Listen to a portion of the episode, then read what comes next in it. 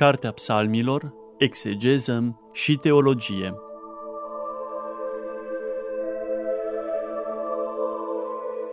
Program biblic susținut de preotul dr. Cătălin Varga, membru în Uniunea Bibliștilor din România.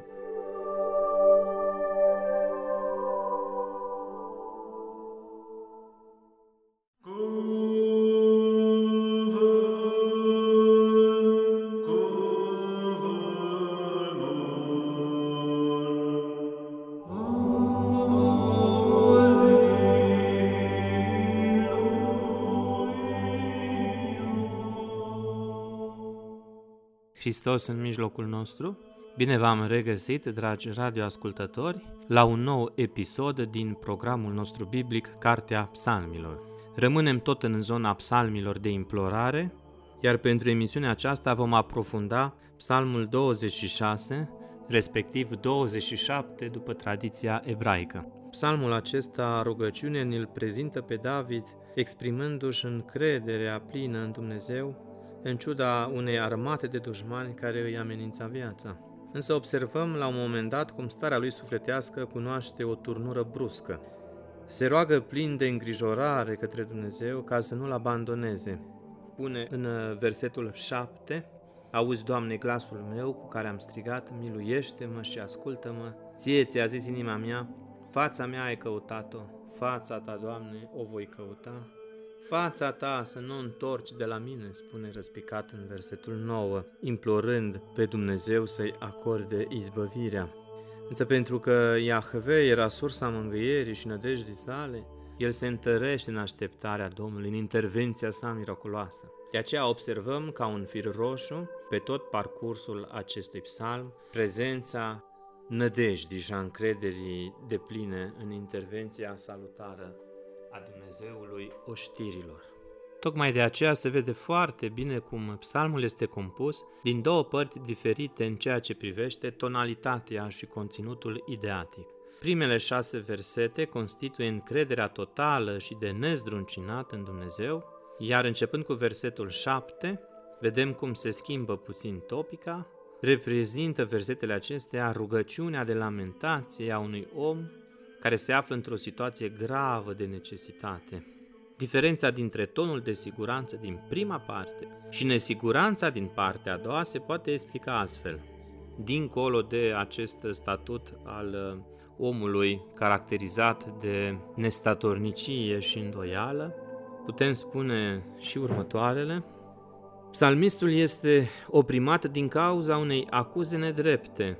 Vedem în versetul 2 căci făcătorii de rele se vor apropia de mine să mă sfâșie, ei, cei ce mă necăjesc și îmi sunt dușmani, ei au slăbit și au căzut. Departe de Ierusalim, el își face curaj și își exprimă toată încrederea în apărarea divină pe care o va găsi la umbra sanctuarului. Când ajunge în curtea sfântă, îi prezintă lui Dumnezeu cauza sa în termenii unei lamentațiuni. Versetul 12 scrie așa, nu mă da pe mâna celor ce mă necăjesc, că împotriva mea s-au ridicat martori nedrepți și nedreptatea și-a mințit sieși. Versetul 4 pare să reprezinte puntea de legătură între aceste două perspective aparent antagonice. Un lucru am cerut de la Domnul și pe acesta îl voi căuta, să locuiesc în casa Domnului în toate zilele vieții mele, văzul să mi-l desfăt în frumusețea Domnului și să cercetez locașul său.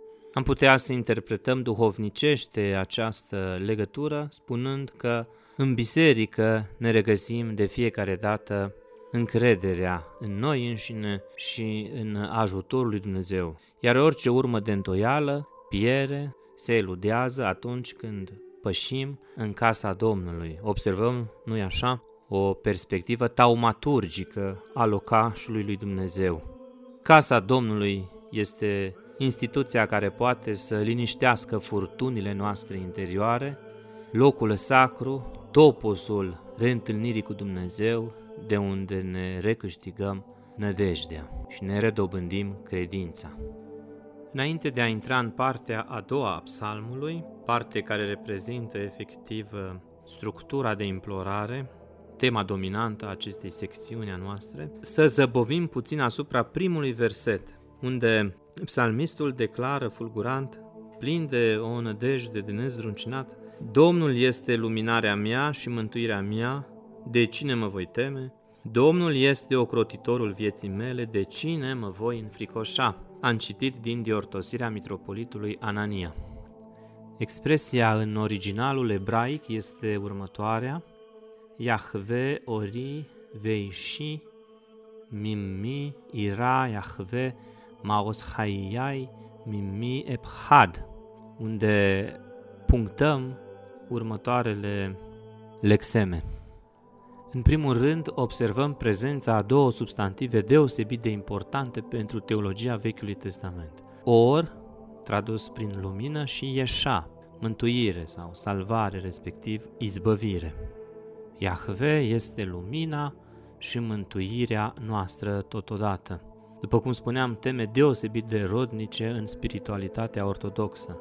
Despre lumină cunoaștem amănunțit din experiența Sfântului Grigorie Palama a luminii necreate. Nu vom insista acum în emisiunea aceasta pe această distinție dogmatică, iar cu privire la verbul acesta a mântui sau la substantivul mântuire, putem să spunem că întreaga Sfânta Scriptură este de fapt o istorie a mântuirii omului. Practic, din debutul acestui psalm observăm doi piloni teologici extraordinar de importanți pentru întregul edificiu al mântuirii omului.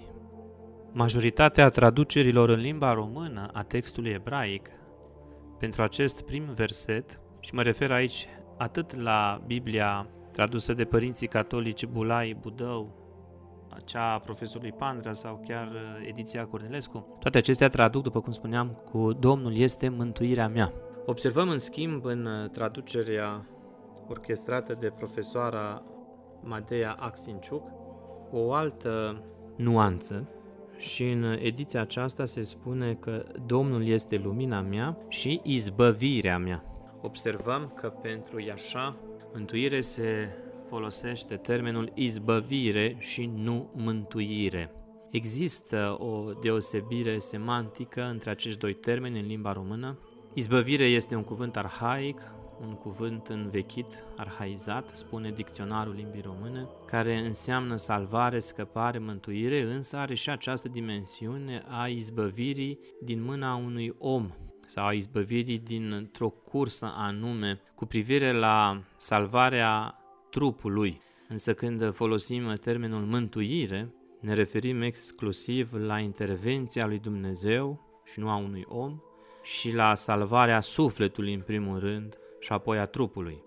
De aceea, distincția semantică este evidentă între mântuire și izbăvire, iar uh, motivația aceasta a colectivului de la București pentru izbăvire poate fi dată și de faptul că această exclamație este prinsă într-un anume context istoric în care David, împresurat de dușmanii săi, de oameni ca și el care căutau viața sa, care căutau să-i ucidă trupul, în acest context el face această afirmație care poate avea o explicație logică. În primul rând, David cere ajutorul lui Dumnezeu ca să scape cu viață din această împresurare nu este neapărat o referință sau o rugăciune ardentă pentru ca Dumnezeu să-i mântuiască sufletul. De aceea considerăm că ambele traduceri, fie prin izbăvire, fie prin mântuire, raportate la context, pot sta în picioare.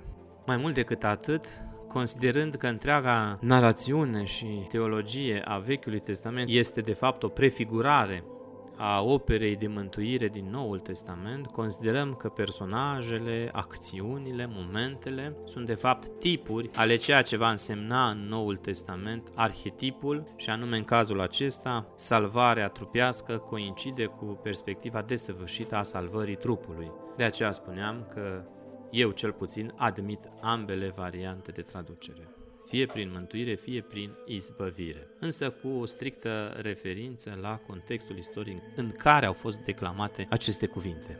Partea a doua a acestui prim verset este deosebit de plastică în limba originală, pentru că această expresie Yahve Maos Hayyai înseamnă că Dumnezeu este refugiul meu sau El este cetatea mea de scăpare.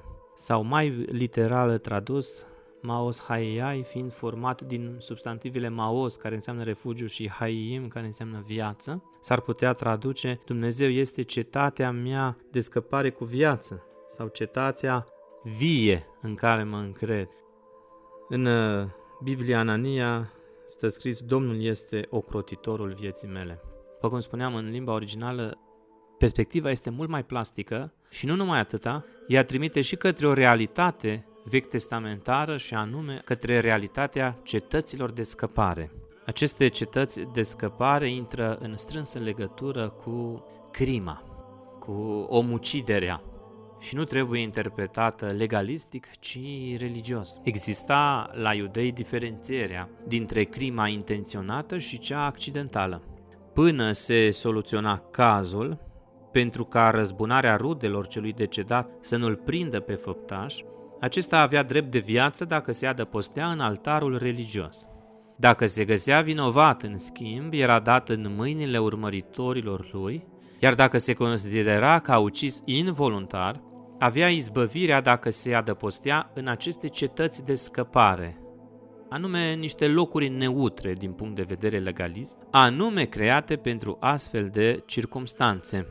Textele biblice aparținătoare Torei care vorbesc despre aceste realități sunt cele găsite în Cartea Ieșirii, capitolul 21, versetele de la 12 la 14, și Deuteronom, capitolul 19, primele 13 versete. În Cartea Ieșirii stă scris așa, Dacă va lovi cineva pe altul și acela va muri, să fie dat morții, iar de nu va fi fost cu voia lui, ci Dumnezeu i l-a adus în mână, îți voi da eu loc unde să fugă ucigașul anume aceste cetăți de scăpare. Se instituia practic dreptul de azil. Locul de refugiu avea de obicei un sanctuar. Dacă însă cineva va merge până acolo încât să-l omoare pe aproapele său cu vicleșug și va fugi la altar, chiar și de la altarul meu să-l iei și să-l omori, spune textul biblic. Azilul religios legal de adăpostire a suspectului în altar are legătură directă cu crima neintenționată des identificată în Pentateuch. Azilul biblic comportă două dimensiuni distincte, sanctuarul folosit în scop politic și sanctuarul folosit pe post de azil religios în cazul omuciderii neintenționate. Dinamica etică a legii iudaice cu privire la promovarea vieții începea prin apărarea dreptului de a trăi a fiecărui om, iar mai apoi asigura viața chiar și a celui ce a ucis fără intenție. Există așadar o strânsă corelație între etic și religios. În cazul decalogului, de exemplu, porunca privitoare la cinstirea șabatului nu comportă nimic etic, ci este în esență o poruncă religioasă. Însă cel mai bun argument pentru dimensiunea religioasă a decalogului îl reprezintă faptul că acesta își avea locul său în cult, posibil chiar în timpul sărbătorii de reînnoire a legământului, pe care o observăm descrisă în Deuteronom, capitolul 31. Ce am vrut să spun cu toate aceste informații? Este următorul lucru, David, prin această exprimare poetică, prin care îl face pe Dumnezeu cetatea sa de scăpare, locul său de refugiu, nu face altceva decât să ne-l portretizeze pe Dumnezeu ca fiind ultima instanță la care putem alerga spre a ne scăpa viața atunci când cei vrăjmași pun gând rău împotriva noastră. Exprimarea plastică și poetică este fără îndoială o notă aparte a acestui debut. Un debut care va da naștere unei rugăciuni deosebit de profunde. Și acum să trecem în partea a doua a psalmului nostru, începând cu versetul 7, pentru că aceste ultime versete constituie ceea ce noi numim psalmii de implorare. Fața ta să nu o întorci de la mine și să nu te abați în mânie de la robul tău, fie ajutorul meu să nu mă lepezi și să nu mă lași Dumnezeule, mântuitorul meu, spune psalmistul în versetul 9. Fața ta, Doamne, să nu o întorci de la robul tău. Aceasta este o temă deosebit de importantă în teologia Vechiului Testament, fața Domnului. În limba originală avem expresia panim Yahve, fața lui Dumnezeu sau fața lui Yahve. În general, rugăciunile de implorare sunt destinate în deosebi ca să întoarcă fața lui Dumnezeu către cel care se roagă, fiindcă, citez, Iahve este un Dumnezeu plin de îndurare și milostiv, încet la mânie, plin de bunătate și credincioșie, care își ține dragostea până la mii de generații, iartă fără de legea, răzvrătirea și păcatul. Din Exod, capitolul 34, versetele 6-7 ale textului ebraic.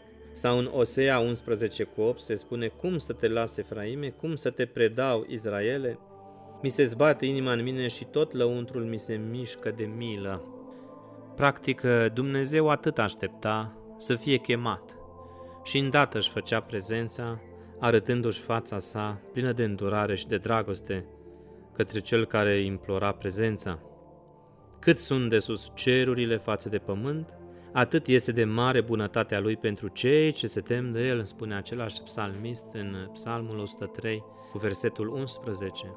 Sau în versetul 13, cum se îndură un tată de copiii lui, așa se îndură Domnul de cei care se tem de el. Dacă îi se cere prin rugăciune, Dumnezeu îl ajută pe om. În primul rând să se desprindă din mrejele întunericului care l-a pătruns, adică ale păcatului, și apoi să meargă pe calea mântuirii, pentru că Domnul este bun și drept, de aceea arată păcătoșilor calea sa. Psalmul 25 cu 8. Se pare că din vechime a existat în Israel credința aceasta că una din căile pentru a se obține iertarea de păcate din partea lui Dumnezeu este rugăciunea mijlocitoare către Dumnezeu a unui proroc. Această însușire era una din cele mai însemnate ale misiunii profeților, căci ei deveneau mediatori între om și Dumnezeu, ca și preoții, dar desigur într-un chip cu totul altul. Putem interpreta prin acest strigăt de rugăciune și o dimensiune profetică a persoanei istorice cu numele de David. David, regele și profetul în același timp. Cel care reface comuniunea dintre el și Dumnezeu prin intermediul acestei rugăciuni în plan personal și mai apoi în plan comunional pentru întreaga cetate, tot prin prisma rugăciunii sale. Practic, în versetele acestea, noi toți redobândim accesul către comuniunea cu Dumnezeu. De aceea spuneam, David, profetul, cel care reface comuniunea dintre om și Dumnezeu, în primul rând în cazul său propriu, iar mai apoi în cazul nostru al tuturora. Căci ne regăsim cu toții în aceste cuvinte de implorare ale poetului.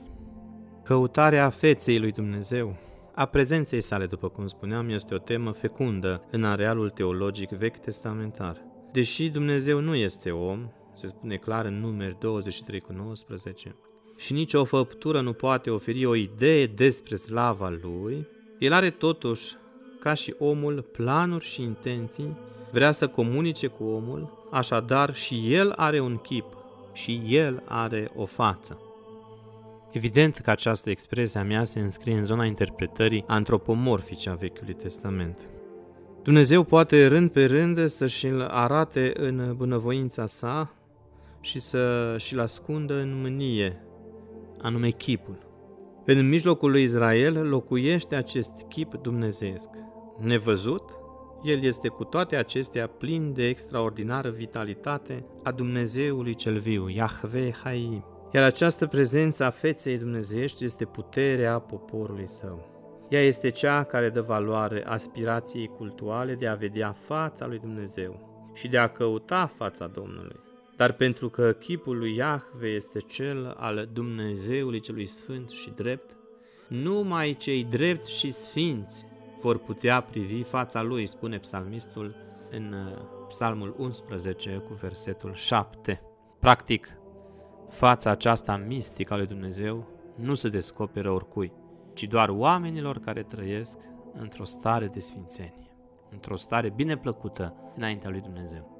Fața, panim, este, după cum spuneam, expresia vie a prezenței. Expresia ebraică înaintea feței lui nu înseamnă decât înaintea sau în fața și apare în multe citate vechi testamentare din Noul Testament, în Matei 11 cu 10, respectiv Marcu 1 cu 2. Aici cuvântul Domnului spune următoarele, căci acesta este cel despre care s-a scris, Iată, eu îl trimit înaintea feței tale pe îngerul meu, care îți va pregăti calea de dinaintea ta. Se referă aici evident la persoana înainte mergătorului Ioan Botezătorul. Cu alte cuvinte, a vedea fața înseamnă a beneficia de acceptare în prezența cuiva. De exemplu, fața lui Moise strălucea deoarece fusese în prezența sau înaintea feței lui Dumnezeu. Vedem în Exod, capitolul 34. Sau o reinterpretare a acestui eveniment în epistola 2 Corinteni, capitolul 3.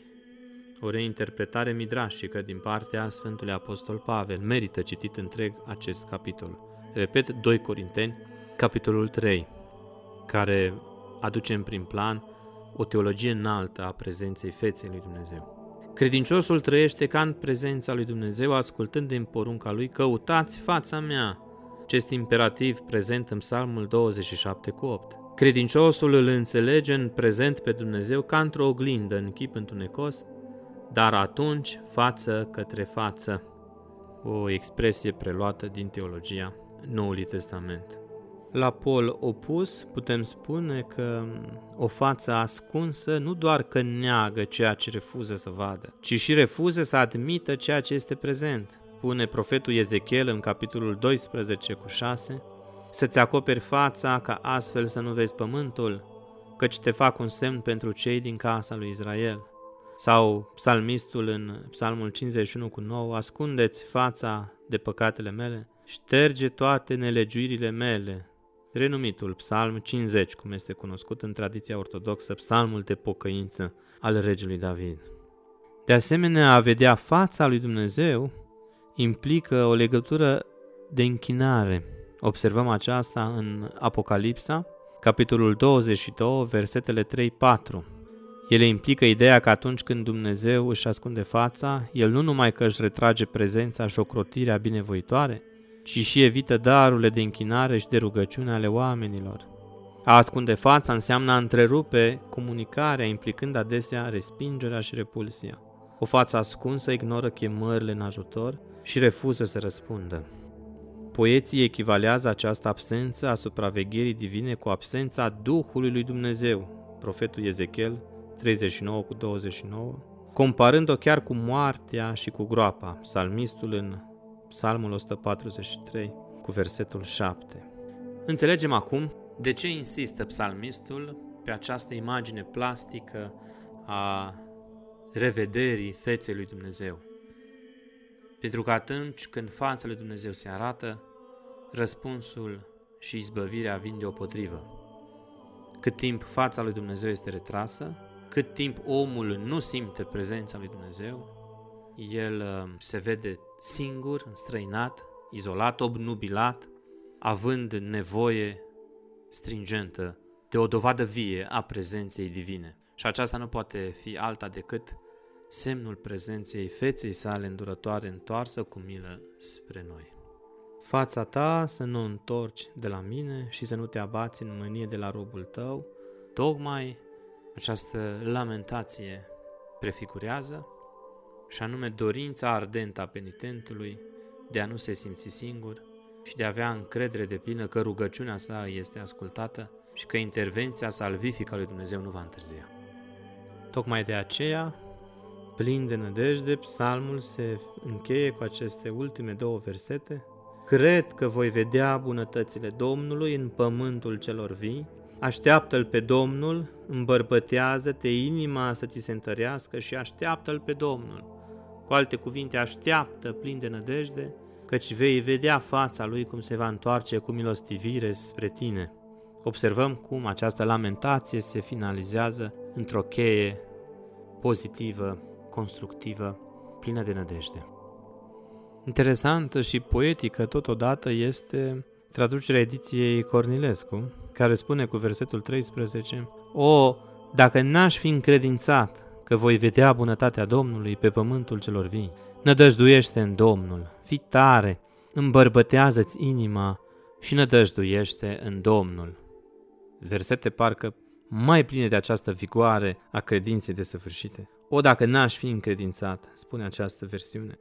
Încrederea în Dumnezeu și experimentarea bunătății sale personale sunt indispensabile pentru perseverența noastră în credință, pentru creșterea noastră duhovnicească. În calitatea noastră de credincioși, noi putem fi adeseori greu încercați, dar nimic nu poate să ne aducă la disperare și la înfrângere și la deznădejde, atâta timp cât noi continuăm să privim la Dumnezeu cu credință tare și nădejde. în mijlocul ignoranței noastre, noi trebuie să ne dăjduim în Domnul, să ne apropiem de El și să rămânem neclintiți cu ajutorul Duhului Său cel Sfânt. Noi putem să stăm liniștiți, fiind asigurați că la timpul hotărât de El, Dumnezeu își va manifesta bunătatea sa față de noi. Și atunci cum să nu rostim și noi împreună cu psalmistul? O, dacă n-aș fi încredințat că voi vedea bunătatea Domnului pe pământul celor vii, dacă n-aș avea această credință, zadarnic ar fi trăirea mea și deznădejdea m-ar împresura și ar mușca din oasele mele ca un lup în plină turbare. O, dacă n-aș fi încredințat!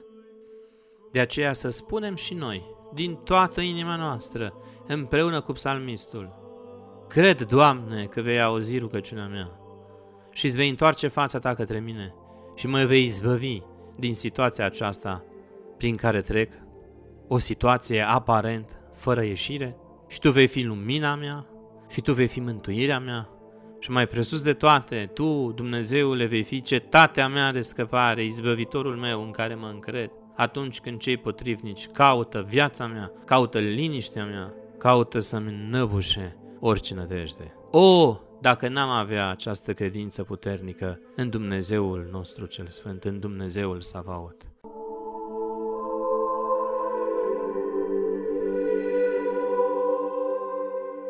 Cartea Psalmilor, Exegeză și Teologie